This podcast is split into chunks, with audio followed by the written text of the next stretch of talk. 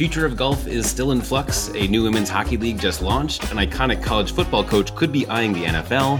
And later we'll hear about the challenges and benefits sports teams get from putting on concerts at their stadiums. It's Wednesday, January 3rd, 2024.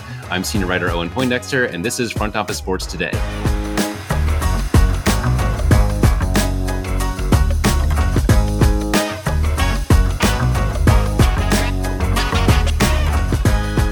Golf world is still in a holding pattern after the deadline for a deal between the PGA Tour and Saudi Arabia's public investment fund came and went. Joining me now to discuss is Front Office Sports senior reporter AJ Perez. Welcome, AJ. Yeah, thanks for having me back. Uh, so we saw some reports out there that there was an extension between these two sides after they didn't make a deal uh, before the end of the year. What do we actually know here about what's going on? Yeah, we reported uh, right after New Year's uh, that uh, that the talks are going to go into 2024. There was a deadline set back when the framework was announced that basically would create a new commercial entity that would have the PGA Tour, DP World Tour, uh, and LIV all kind of combined into one with one this big organization kind of running the assets of, of all the tours. Uh, it was a very it was unexpected in June, and it was very tough the next many many weeks, many months to get even to a to a point to agree to an extension because really they were they were supposed to have this deal done by December 31st at midnight. Uh, I, so that didn't happen. Um, so now they're going to be talking, and, and then we have another investor group that there's that the PGA Tour is working to get at least another billion dollars from the the, the PIF, which is uh, the Saudi Public Investment Fund, which is backing LIV and spent many many hundreds of millions of dollars so far. Um, has committed to spend between one and two billion dollars as part of this partnership and in the meantime, the PGA Tour is talking with another outside, uh, it's kind of a new outside firm for for another uh, several hundred million plus uh, funding as well. Yeah, and and while we're on that that other firm, Strategic Sports Group, so that includes Mets owner Steve Cohen, Atlanta Falcons owner Arthur Blank, uh, Fenway Sports Group, which is you know Red Sox and Liverpool and more, Pittsburgh Penguins. Um, do we know anything about what role they might have here?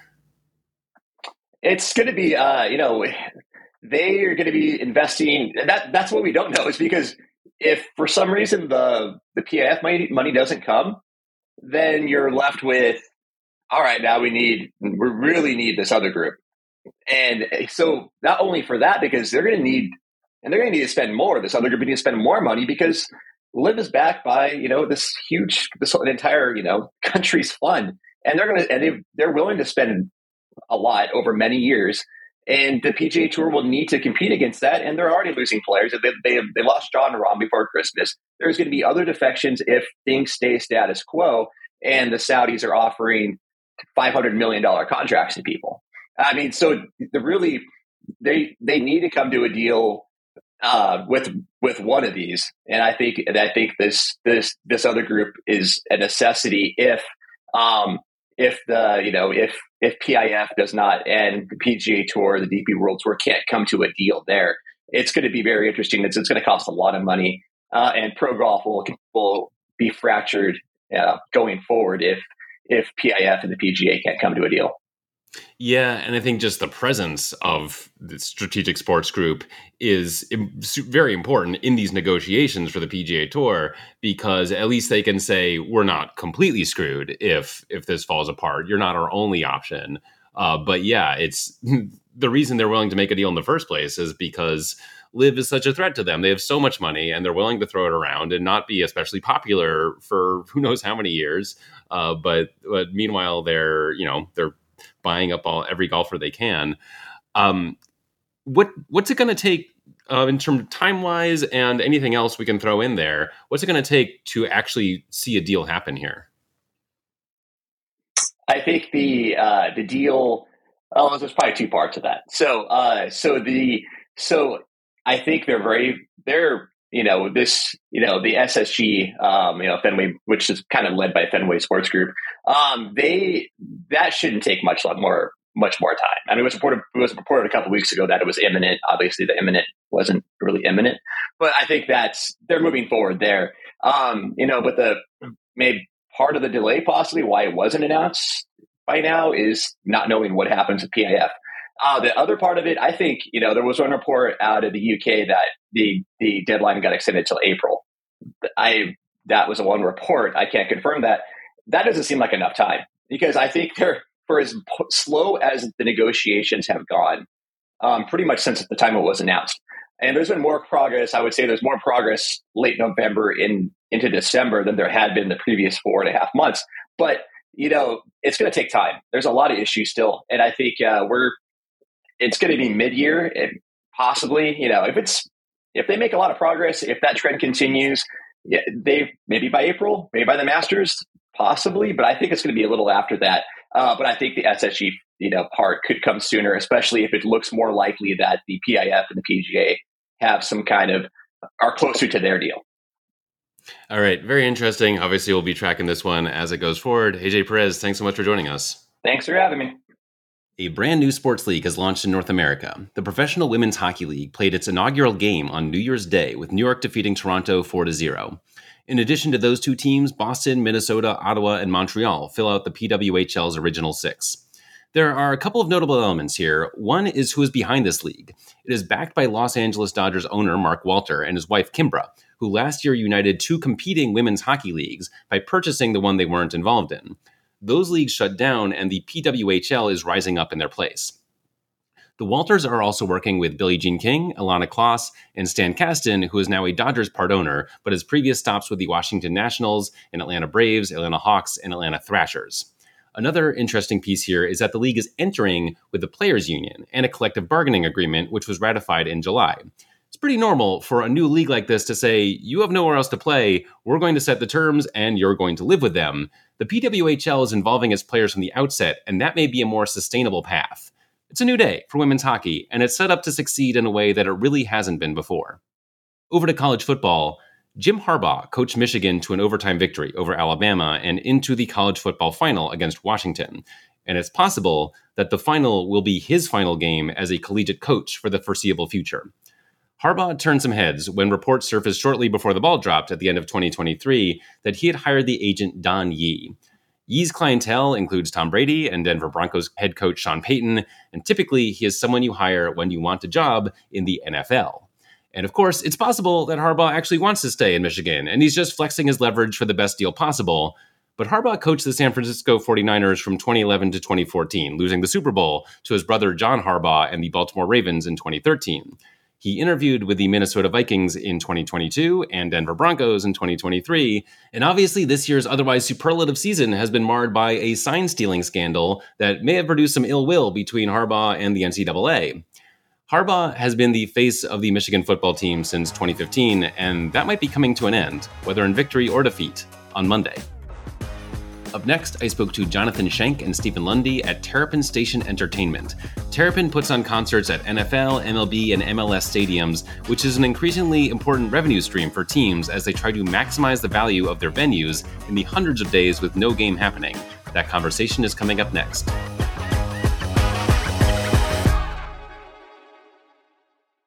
All right, I am joined now by Jonathan Shank, founder and CEO of Terrapin Station Entertainment, and Stephen Lundy, executive vice president of Terrapin Station Entertainment. Welcome, Jonathan. Hey, how are you? Thanks for having us, Owen. Good to see you. Yeah, great to have you, and welcome, Stephen.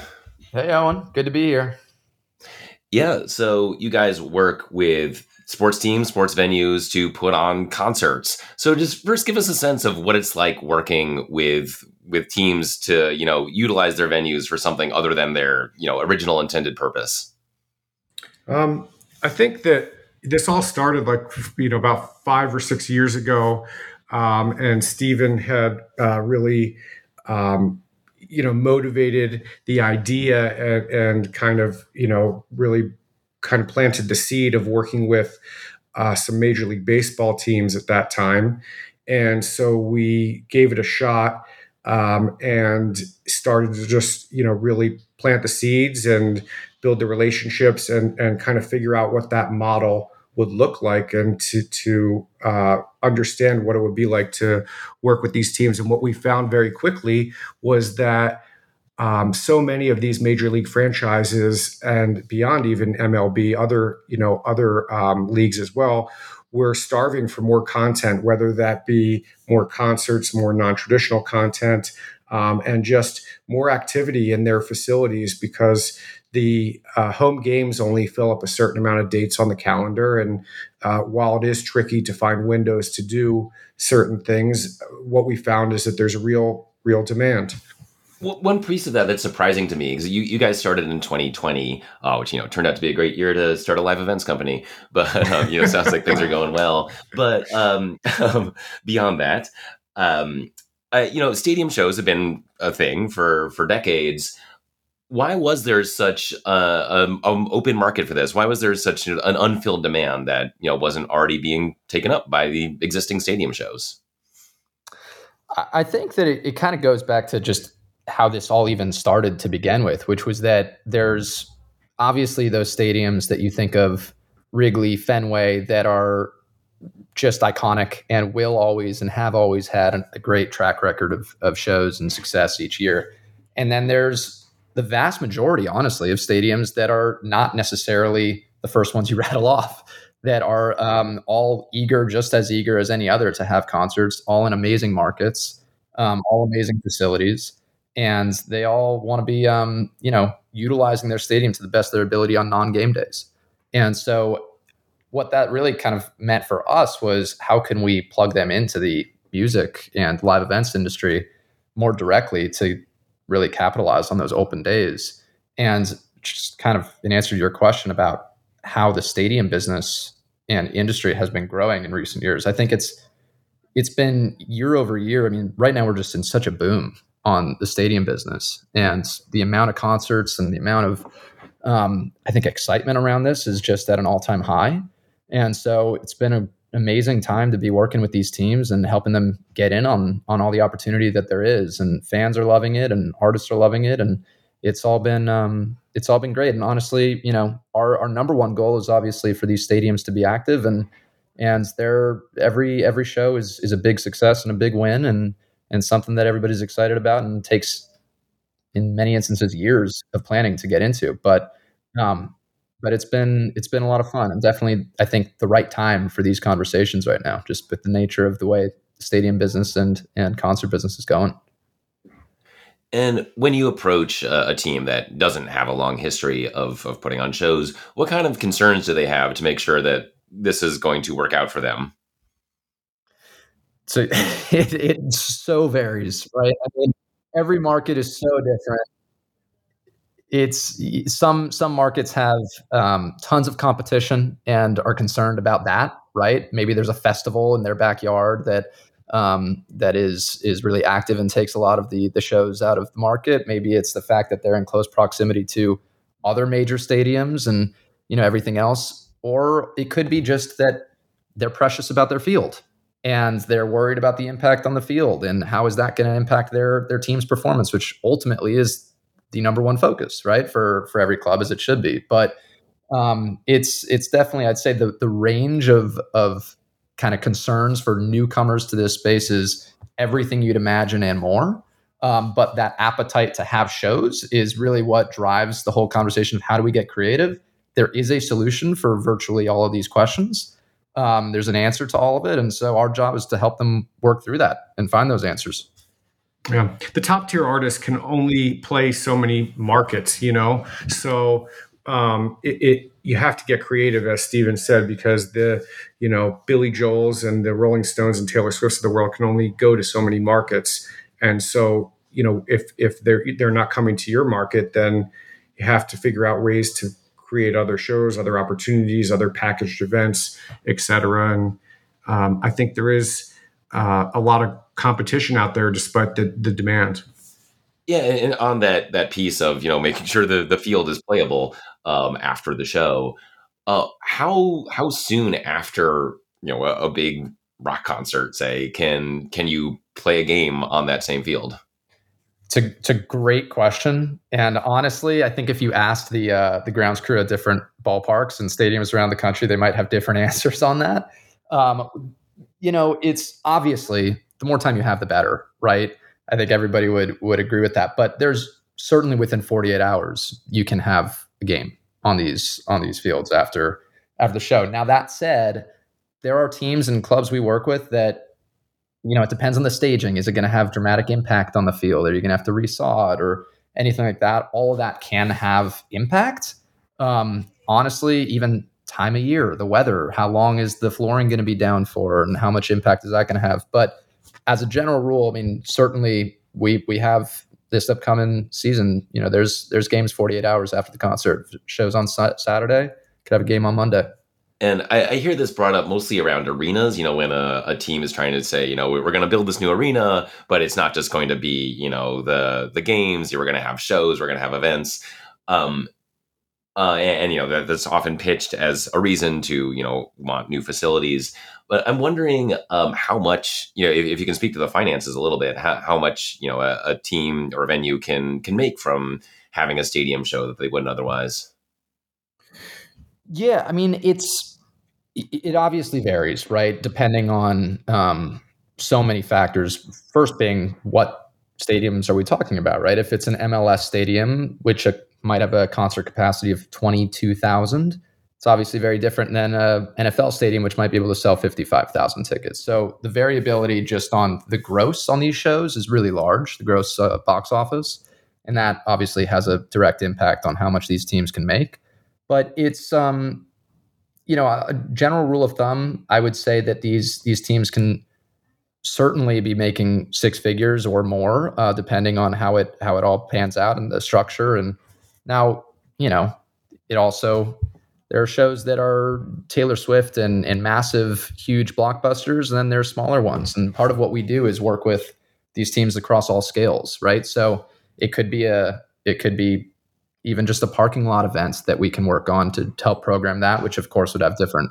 revenue opportunities than two nights of Luke Combs, right? So it's it's uh, really across the board. Who sells a lot of beer? So yeah, exactly. It's you know there's so much so much to be made. I think um, on a lot of these shows, as Jonathan just said, the F and B on these shows is hugely important. Parking, if a stadium has that, is hugely important. There's suite revenue um, their ticketing deal, if there's an ability to sell in sponsorships, all these things definitely have huge, huge impact. So it's it's not an easy one one single answer. Unfortunately, I wish it was, but you know, a lot of what we do is help these teams work through what is the potential opportunity for for this show, right? What should they be looking at, and and is it worth it, right? Is it worth trying to fit this into their schedule if it is a little bit tight? Is it worth that? Um, if they're going to have to resod it, it, is that expense worth the the upside? So things like that are all part of the equation. I've noticed you guys work with a lot of MLS teams. Are there particular types of teams, types of stadiums that are kind of your sweet spot? Yeah, I'd say that you know we work across NFL, MLB, and and um, MLS, and so the common thread, and I'd say the common denominator, is that they're all just very aggressive and want to be open for business in this, right? So there are certain stadiums that are comfortable getting one or two shows a year and they aren't prioritizing this business. And then the ones that we work with, the reason why we work with them is because they are trying to prioritize it. They recognize the opportunity here and they recognize the the sort of way to to get more shows is to be active in the industry and have as many conversations as you can with the different promoters and artists and and properties that might be able to work. So that's kind of really where we are able to help most or just so long as the partner is invested in this industry and invested in this side of their business we're there to empower that right? Um, certain teams though they might say we need to be making a million bucks to have a show in here. If we're going to be activating and, and putting on anything in this building it's going to be a million bucks and we're only going to be willing to do rental deals right as opposed to anything else. And that might limit the amount of opportunity they're able to pursue but it's also every every club has their own sort of risk appetite, their own thresholds of of success and KPIs, and it's really just about how much are they prioritizing this side of their business, and we help them work through that and try to try to make sure they meet those goals and, and surpass them. Just to finish us off here, what should we expect going forward on you know growth and changes in the stadium show business?